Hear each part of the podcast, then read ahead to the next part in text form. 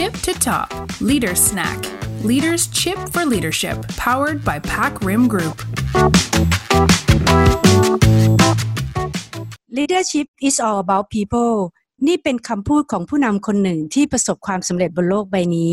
ที่ได้กล่าวว่าภาวะของความเป็นผู้นำคือการนำคน ไม่ใช่แค่เรื่องของแผนงาน ไม่ใช่แค่เรื่องกลยุทธ์ แต่การเป็นผู้นำคือการสร้างแรงบันดาลใจให้กับทีมงาน ให้สามารถทำงานเพื่อส่งมอบผลลัพธ์ที่ต้องการ และการเป็นผู้นำที่ดีต้องให้ความสำคัญกับเรื่องของคนเป็นอันดับต้นๆและเชื่อว่าผู้นำหลาย ๆ คนบนโลกใบนี้ก็ได้พิสูจน์แล้วล่ะค่ะว่าคำกล่าวเนี่ย ไม่มากก็น้อยคือเรื่องจริง วันนี้นานาอังคณาจาก PacRim ค่ะ ได้รับเกียรติจากคุณปิยบุตรจารุเพนกรรมการผู้จัดการบริษัทบางกอกอินดัสเทรียลแก๊สหรือหลายท่านอาจจะรู้จักในชื่อ BIG คุณปิยบุตรได้ชื่อว่าเป็นผู้นำที่นำองค์กร โดยเน้นย้ำในเรื่องของคนเป็นเรื่องที่สำคัญ โดยไม่ใช่แค่คำพูดค่ะและคุณปิยบุตรได้ลงมือทำเรื่องของคนเนี่ยอย่างจริงจัง เราจะมาฟังแนวคิดของท่านค่ะ ในเรื่องของการนำคนโดยเฉพาะอย่างยิ่งในสถานการณ์วิกฤตนี้ สวัสดีค่ะ คุณปิยบุตร สวัสดีครับจานานา สวัสดีท่านผู้ฟังทุกคนนะครับค่ะ ก็ในฐาดีนะใจมากครับค่ะที่อาจารย์ค่ะนานาได้อ่าให้เกียรติครับ ได้ขอบคุณคุณปิยบุตรเช่นกันครับนะคะ ที่ให้เกียรติเรานะคะ ก็ในฐานะที่ที่คุณปิยบุตรเนี่ยเป็นผู้นำขององค์กร สิ่งที่ได้เห็นมาตลอดนะคะนอกจากเรื่องของ business performance ที่ที่คุณปิยบุตรต้องดูแลแล้วเนี่ยนะคะ จะเห็นได้ว่าคุณปิยบุตรเนี่ยยังใส่ใจแล้วก็โฟกัสในเรื่องของคน เรื่องของ soft skill รวมถึงการสร้างวัฒนธรรมที่ดีในองค์กรด้วย แบบที่เรียกว่าแบบไม่ใช่ทฤษฎีอะค่ะ แต่ว่าลงมือทำจริง ๆ ไม่ทราบว่าแนวคิดเนี่ยมีเริ่มต้นมายังไงคะ หรือคุณปิยบุตรมีมุมมองเรื่องนี้ยังไงบ้างคะได้ครับอาจารย์ขอบคุณมากครับ จริงๆแล้วก็ต้องบอกว่าเอ่อผมก็ทำงานที่ที่องค์กรแห่งเนี้ยก็คือ BIG เนี่ยปัจจุบันก็ 22 ปีแล้วนะครับค่ะโดยช่วง 10 ปีแรกเนี่ยก็เข้ามาในฐานะพนักงานนะครับ ตอนนั้นก็จูเนียร์มากๆนะครับ แล้วก็ หลังจากนั้นประมาณปี 2008 ก็ได้รับโอกาสจากทางคณะกรรมการหรือบอร์ดเนี่ยให้ให้มาดำรงตำแหน่ง MD หรือกรรมการผู้จัดการก็เป็นปีที่ 12 และรวมกันก็ทำงานในองค์กรนี้ก็ 22 ปีนะครับเอ่อต้องบอกว่าแรงบันดาลใจที่อาจารย์นานาได้พูดถึงว่าการที่เราลงไปในเรื่องรายละเอียดเกี่ยวกับเรื่องคนหรือเรื่องของ soft skill เนี่ยมันคงเริ่มต้นมาจากช่วงการทำงาน 10 ปีแรกเอ่อผมเห็นการทำงานในฐานะที่เป็นพนักงานเนี่ยเราได้ อยู่หน้างาน เราได้เห็นทุกๆกิจกรรมขององค์กรในรายละเอียด ผมบอกถ้าถ้าเปรียบก็คงเหมือนกับเราดำน้ำอยู่ใต้ท้องทะเลเนี่ยเราได้เห็นหมดเลยว่าท้องทะเลเนี่ยมันเป็นยังไงค่ะการที่ได้รับโอกาสให้ขึ้นมาอยู่เหนือท้องน้ำนะครับ เราเข้าใจแล้วแหละว่าไอ้ใต้น้ำเนี่ยมันเป็นยังไงคราวนี้เอ่อต้องต้องต้องบอกว่าคำคำหนึ่งซึ่งมีอิทธิพลกับการที่มีความตัวเป็นตัวตนของผมอยู่ทุกวันนี้เนี่ย จริงๆ ไม่ได้ชมแต่ว่าต้องต้องขอบคุณ PacRim แล้วก็พี่ทิพย์มากนะครับค่ะได้มีโอกาสมา เอ่อเข้าเวิร์กช็อปแล้วก็ได้ได้อยู่ในคลาสที่พี่ทิพย์มักจะพูดเรื่องของ win- winning culture ประกอบกับผมได้อ่านหนังสือของของแจ็คเวลช์เขาพูดถึงเรื่อง winning ไอ้คำว่า winning เนี่ยมันทำให้ผมรู้สึกว่ามันเป็นคำที่ powerful มากค่ะคำว่า winning เนี่ยเออเราก็เลยมานั่งดู เอ๊ะ ถ้าคำคำนี้ถ้าเราจะขึ้นมาเป็นผู้นำแล้วเราเอาคำว่า winning เนี่ยไปใช้งาน ศักยภาพหรือความหมายของคำว่า winning มันจะไปได้ไกลเท่าไหร่นะครับ ผมก็เลย อยากจะแชร์กับอาจารย์นานาว่าค่ะตอนที่วันที่ผมขึ้นมาเป็นกรรมการผู้จัดการ แล้วก็ได้มีโอกาสเอ่อนำองค์กรเนี่ย ผมเลยมองว่าถ้าเรามององค์กรเป็นทีมกีฬาหรือ sport team นะครับ ผมค่ะคนนะครับเอ่อพยายามเปรียบองค์กรเป็นเรือบ้าง เป็นรถบ้าง เป็นเครื่องบินบ้าง แต่ผมเชื่อว่าถ้าถ้าองค์กรทุกองค์กรในปัจจุบันและในอนาคตซึ่งคงต้องแข่งขันในเชิงของธุรกิจทุกองค์กรเนี่ยจะไปได้อย่างดีเนี่ย ผมว่าการเปรียบเหมือนทีมกีฬาเนี่ยน่าจะใกล้เคียงมากนะครับ ถ้าเราเอาง่ายๆใกล้ๆตัวเป็นฟุตบอลแล้วกันนะครับค่ะฟุตบอลเนี่ยฝีมือไม่ดีก็ตกไปอยู่ลีกหรือ division ล่างอืมๆไอ้ที่ดีๆก็เป็นลีก division บนๆนะครับค่ะก็เลยเอาคำว่า winning เนี่ยมาใช้กับการเปรียบขององค์กรว่าเป็นเป็นฟุตบอล เป็นทีมสปอร์ตเป็น sport team อยากจะทำทีมเนี้ยให้เป็นทีมที่อยู่ลีก A เนี่ยนะครับเราจะทำก็ได้จากจากอาจารย์นานานี่แหละครับ แล้วก็จากจากจากพี่ทิพย์อีกละมาบอกว่า ได้มีโอกาสเรื่องของ seven habits นะครับ seven habits seven habits เนี่ย framework ที่ผมใช้ตลอดเวลาก็คือ see do get อันนี้ผมก็มานั่งดู เอ๊ะ ถ้าเราหนึ่งเราเปรียบองค์กรเป็น sport team แล้วเป็น winning team สองคือเราจะทำไงให้องค์กรนี้กลายเป็น winning เราโดยใช้กรอบของ seven habits มาพูดเนี่ย C เนี่ยคือผมต้องทำให้องค์กรเห็นก่อนว่าสามเรื่องหลักๆ ที่องค์กรต้องทราบ why what how นะครับส่วนใหญ่ผมเชื่อว่าองค์กรทุกองค์กรนะปัจจุบันเนี้ย จะจะมีเรื่องของเอ่อ vision ค่ะ goals อะไรต่างๆ เหล่านี้ซึ่งผมว่าอันนั้นนะคือ what คือคือเราจะไปไหนจะไปเชียงใหม่จะไปขอนแก่นอันนั้นเราตั้ง แต่หลาย ๆ ครั้งที่ที่คนในองค์กรมีคำถามว่าทำไมเราถึงอยากจะไปเชียงใหม่ทำไมเราไม่ไปภูเก็ตทำไมเราอยากไปขอนแก่นทำไมเราไม่ไปสงขลา อืมใช่ค่ะแรกก่อนที่ผมต้องพยายามบอกคนให้ได้ที่ตะกี้อาจารย์ธนาถามว่าทำไมเราถึงต้องมาโฟกัสเรื่อง ผมต้องพยายามให้เขาเห็นก่อนว่าทำไม เราถึงจะไปเชียงใหม่ นั่นก็คือพาร์ท Y ค่ะ ก็เลยเอาไอ้คำ winning ที่ที่ได้รับประโยชน์จากพี่ทิพย์จากใครต่อใครที่ที่ได้ได้สดับรับฟังมาเนี่ยมานั่ง เพราะว่าเราอยากจะเป็น number one ค่ะ เราอยากจะเป็น number one แล้วก็อธิบายว่าการเป็น number one เนี่ยดียังไงนะครับ จนคนรู้สึกว่าเนี่ยแหละคือสิ่งที่ควรจะไปแหละนะครับ พอพอพอเราเห็นแล้วว่า why เนี่ยสำคัญยังไง เรื่อง what เนี่ยมันก็เป็นคำตอบว่าเออถ้าเราจะไปเชียงใหม่ เราต้องเราต้องเป็นยังไง เราต้องทำเราต้องไปด้วยอะไร แล้วสุดท้ายคือ how คือเราจะทำยังไงค่ะพอมาถึง how เนี่ยครับอาจารย์นานะมันก็ประกอบด้วยกลยุทธ์ใช่ไหมฮะซึ่งผมว่าทุกองใช่ค์มีนะค่ะยุทธ์อย่างเดียวมันไม่เกิด จาก C ที่บอกว่าเราเราเห็นภาพ C เนี่ยคือ why what how เนี่ยคราวนี้ต่อมาคือเรื่องดู ใช่ พอมาดูเนี่ยนะฮะเรื่อง execution เรื่อง culture นะครับก็มาเรื่องคนที่ผมพยายามเล่าให้อาจารย์นานาแชร์กับท่านผู้ฟังมาตลอดก็คือว่าทำไมถึงมาเรื่องคน เพราะว่าผมว่าเชื่อองค์ทุกองค์กรมีมีวิชั่นมี strategy มี goal เสร็จปุ๊บแต่เชื่อไหมครับร้อยละแปดสิบมันไม่ได้ตามเป้า BG ก็อืมแรก ๆ เนี่ย เราไม่ว่าเราจะตั้งโกสวยหรูยังไงนะ strategy ให้มันอ่านแล้วมันดู แหมมันมันวิเศษมากเนี่ย แต่มันไม่ได้ตามเป้า เพราะว่า เพราะว่าการกระทำการผลักดันผลงานมันไม่ออก มันไม่ออกมันมาอยู่สองเรื่องจริง ๆ เลยครับ มันมีคือเรื่องคือ execution กับ culture ค่ะนะครับพอมาเป็นเรื่อง execution กับ culture เนี่ยอาจารย์นานาคงเคยได้ยิน ก็มีคนบอกว่า culture eat strategy as a breakfast อ่าปีเตอร์ค่ะ จริงๆแล้วผมก็ได้มา ตระหนักแล้วก็ได้เกิดปัญญาตอนที่ได้ลงมาทำงาน นี่แหละครับว่าจริง ๆ แล้วมันเหมือนมือขวามือซ้าย เราบอก strategy เรากำหนดไว้มือซ้ายแต่มือขวา มันไม่ไปด้วย ก็คือ culture ไม่ช่วยนะครับ เพราะฉะนั้นค่ะเนี่ยแหละฮะคือสิ่งที่เราผมเลยต้องมาดูว่าเฮ้ยแล้วตกลงเราตั้งเป้าตั้งโกตั้งวิชั่นไว้สวยงามเนี่ย มันไม่เกิดขึ้นเพราะอะไรก็มาดูว่าอ๋อมันเป็นเรื่องของการเรื่อง execution เรื่อง culture ซึ่งจริงๆ มีมีคนพูดง่ายกว่านี้นะฮะบอกว่า strategy คือ intention อื culture มหรือ habit ค่ะนะครับก็ก็เลยเอาทั้งมือขวามือซ้ายเนี่ยมารวมกันเริ่มเห็นแล้วอ๋อจริง ๆ แล้วไอ้การดูนี่เองแหละที่ที่มันมันไม่สอดคล้องกับที่เราซีนะครับพอปรับให้มันได้เนี่ยพอ strategy กับ culture อะไรกันปุ๊บเนี่ยเอาคำมันก็ออกครับค่ะอ๋อ ตรงนี้เนี่ยผมอยากจะแชร์กับท่านผู้ฟังนิดนึงพอดี ชอบไปฟังชอบไปคุยชอบไปอะไร ก็ได้ได้ไอเดียหัวหน้าผมคนก่อนที่เป็นฝรั่งเขาบอกว่าปียบุตรเมื่อเมื่อไหร่ก็ตามถ้าอยู่ได้มาดันองค์กรเนี่ยนะไออยากจะบอกว่ามันการทำการเป็นผู้นำมันก็เป็นอย่างนี้ฮะ มันก็เหมือนกับเราว่ายน้ำในส่วนใหญ่ผู้นำองค์กรส่วนใหญ่จะว่ายน้ำอยู่บนผิวน้ำเพื่อจะบอกเพื่อจะเห็นท้องฟ้าคลื่นลมข้างหน้าเป็นยังไง แต่ผู้นำส่วนน้อยจะดำลงไปที่ท้องทะเล แล้วบอกว่าไอ้ใต้ผืนน้ำเนี่ยมันเป็นยังไงอืม คราวนี้ถ้าอยากจะบริหารองค์กรหรือเป็นผู้นำให้ได้ชัดเจนเนี่ยงั้นอยู่ก็ต้องว่ายอยู่บนผิวน้ำบ้าง ลงไปดำใต้น้ำบ้าง แล้วพอลงไปดำใต้น้ำบ้างหนักๆเนี่ยยูจะถูกนักประดาน้ำเขาดึงตัวไปไปว่ายด้วยกัน เพราะมันอุ่นใจดิยูต้องถีบบางครั้งก็ต้องถีบขึ้นมาเหมือนกับผิวน้ำอีกนะฮะอืมค่ะ เป็นยังไงทำอย่างเงี้ยสลับกันไป ผมก็เลยอ๋อ มันก็คือเรื่องนี้แหละฮะ เราอยู่บนผิวน้ำเราซีลงไปใต้ผิวน้ำเราดู แล้วเราเห็นมัน get ไหม เราขึ้นมาค่ะ see ก็จะวนวนกันทำให้สิ่งเนี้ยเลยเลยได้คำตอบว่า เรื่อง people เรื่อง soft skill เนี่ยมันสำคัญมากเรื่อง culture มันสำคัญมากอย่างที่ได้เรียนอาจารย์นี่แหละครับ ค่ะ ก็ต้องบอกว่าสิ่งที่คุณปิยบุตรพูดมาเนี่ยคือ confirm เลยนะคะ เพราะว่าคุณปิยบุตรพูดถึงคำว่า why เนี่ยว่าทำยังไงให้คนในองค์กรรู้สึกรู้ได้ว่าเราจะไปไหนอย่างไรทำไมเขาต้องไปตรงนั้น เพราะว่านานาทราบมาว่าคุณปิยบุตรเนี่ยยังเขาเรียกว่าลงทุนนะคะเอ่อไป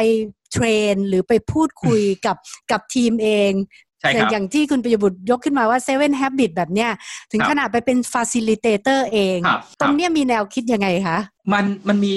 ความน่าสนใจครับผมเป็นคนที่เรียกว่าอย่างที่เรียนอาจารย์นะครับ คือเราเป็นสตาฟเป็นพนักงานในระดับทำงานมาสิบกว่าปีก่อนที่จะเป็น MD เนี่ยมันมันได้ประสบการณ์ตรงนั้นเยอะแล้วแล้วในวันเวลานั้นเนี่ยอะไรที่เราพอใจอะไรที่เราไม่แฮปปี้ไม่พอใจเรารอเก็บมาจนกระทั่งถึงวันที่เราได้เป็น เอ่อ MD หรือผู้บริหารเนี่ยได้เห็นภาพว่าอ๋อไอ้จริง ๆ แล้วไอ้ที่เราเคยอยู่ใต้ท้องทะเลเนี่ยตอนนี้เรามีโอกาสเนี่ยเราจะผลักดันเหนือผิวน้ำยังไงได้บ้างนะครับก็กลับมาที่ตรงนี้ครับว่าผมคิดว่าที่ตะเกียเรียนอาจารย์นานาครับว่าร้อยละแปดสิบของผู้บริหารเรามักจะเซตvision goal mission เสร็จแล้วเราก็บอกอะที่เหลือทีมงานเอาไปทำแล้วพอสิ้นปีเราจะพบว่ามันไม่ค่อยได้ อันเนี้ยมันเป็นอย่างนั้นจริงๆการการที่เราได้ลงไปดูและไปทำงานร่วมกัน ได้ไปทำ seven habits ได้เห็นได้ทราบเคส ได้ประยุกต์ใช้เป็นมันเป็นความ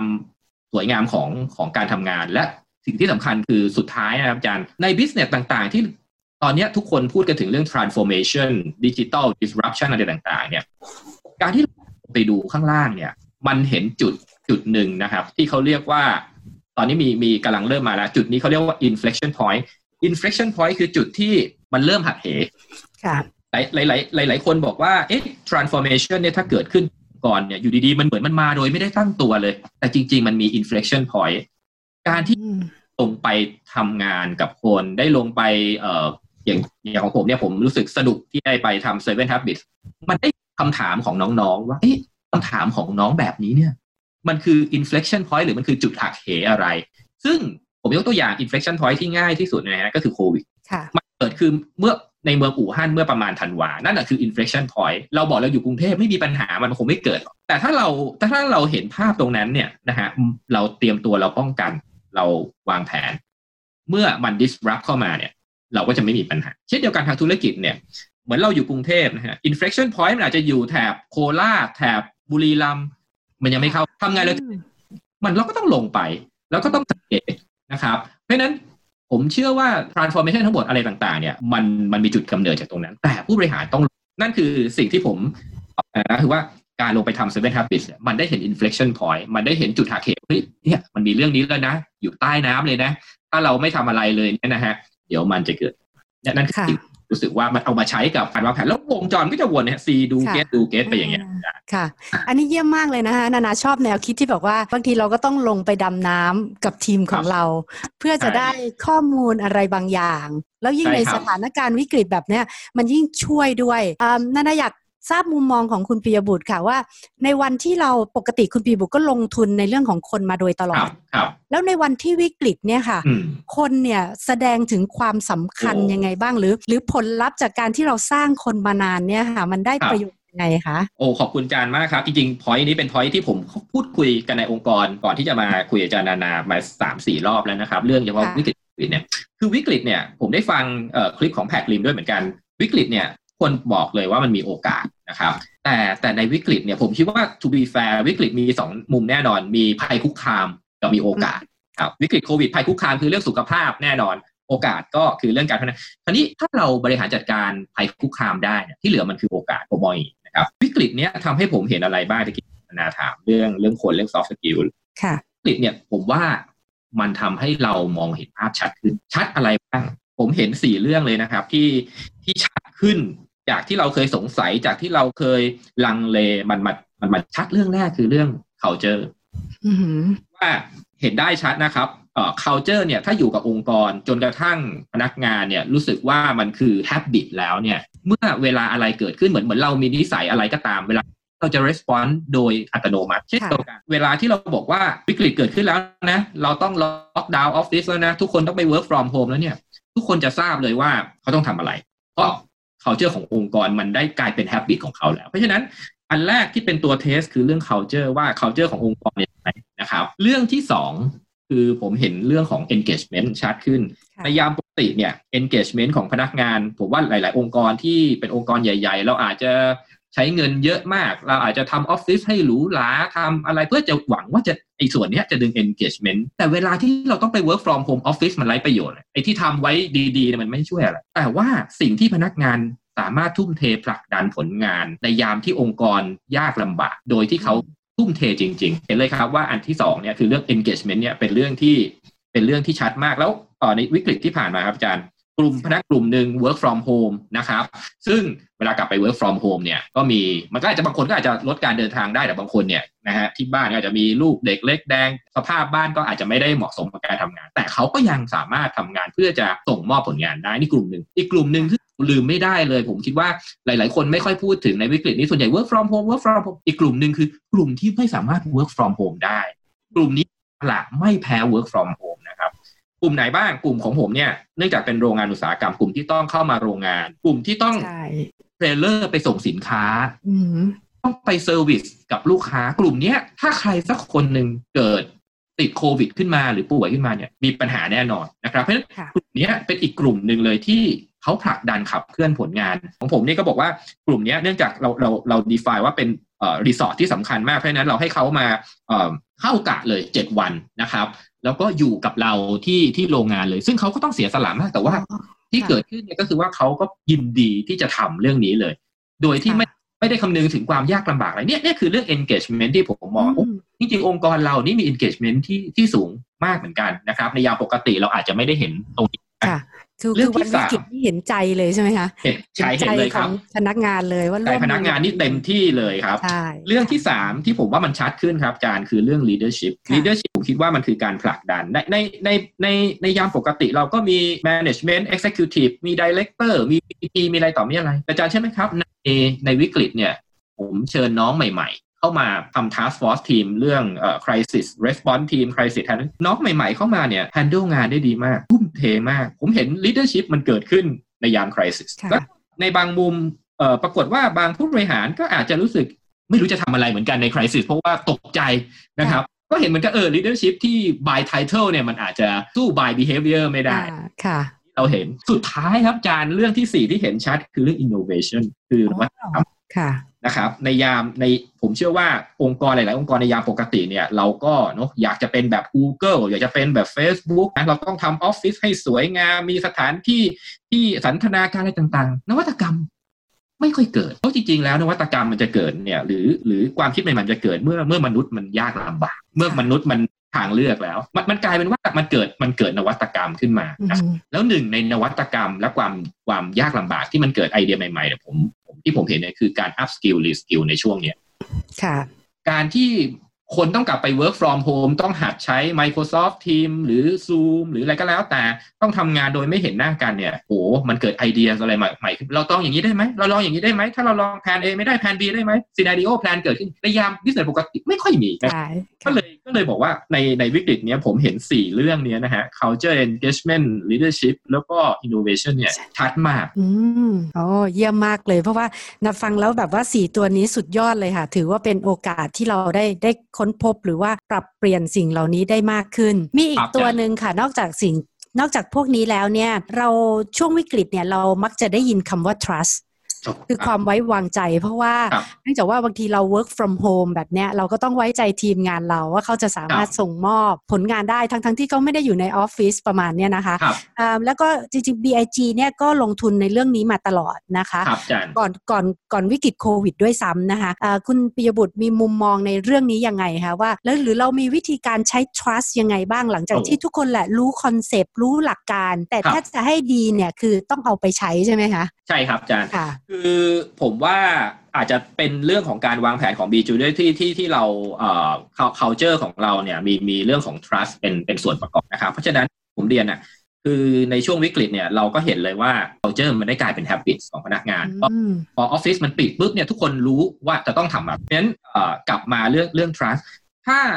ถ้าถ้าเรามองเรื่อง trust เป็นเป็นระบบ เนี่ยนะครับ speed of trust นี่เขียนไว้ชัดเจน trust มีอยู่5 level ใช่ไหมครับค่ะค่ะอะผมยกตัวอย่างจากวิกฤตนี่เลย พอวันที่เราจะตัดสินใจว่าเราจะล็อกดาวน์ออฟฟิศไหมเนี่ยมันมี concern เยอะแยะไปหมดนะครับว่าเฮ้ยระบบเราได้ไหมพนักงานจะทำเรากลับไปที่ self trust นะครับเอ่อ integrity ขององค์กร intent นะฮะค่ะแล้วก็เรื่องของ capability เรื่องของ resource เราต้องการความปลอดภัย ความปลอดภัยของพนักงานเนี่ยมันคือ integrity กับ intent ของของ BAG นะครับค่ะเรากลับมาดูตัวเรานี่คือนี่ใช่ไหมคือจุดที่เราจะทำให้เราจะทำให้พนักงาน work from home ในในกรณีพนักงานที่ work from home ไม่ได้ เขาต้องมาอยู่ที่ไซต์เรามีอะไรที่จะมอบให้เขาเพื่อการันตีว่าความปลอดภัยทุกทุกอย่างมุ่งไปที่เรื่องความปลอดภัย self trust มีเราเห็นภาพตรงนี้นะครับเพราะฉะนั้นนี่คือเรื่องแรกที่เรามีเรื่องที่สองคือ relationship trust เราก็มองว่าเอ๊ะแล้ว trust ระหว่างเรา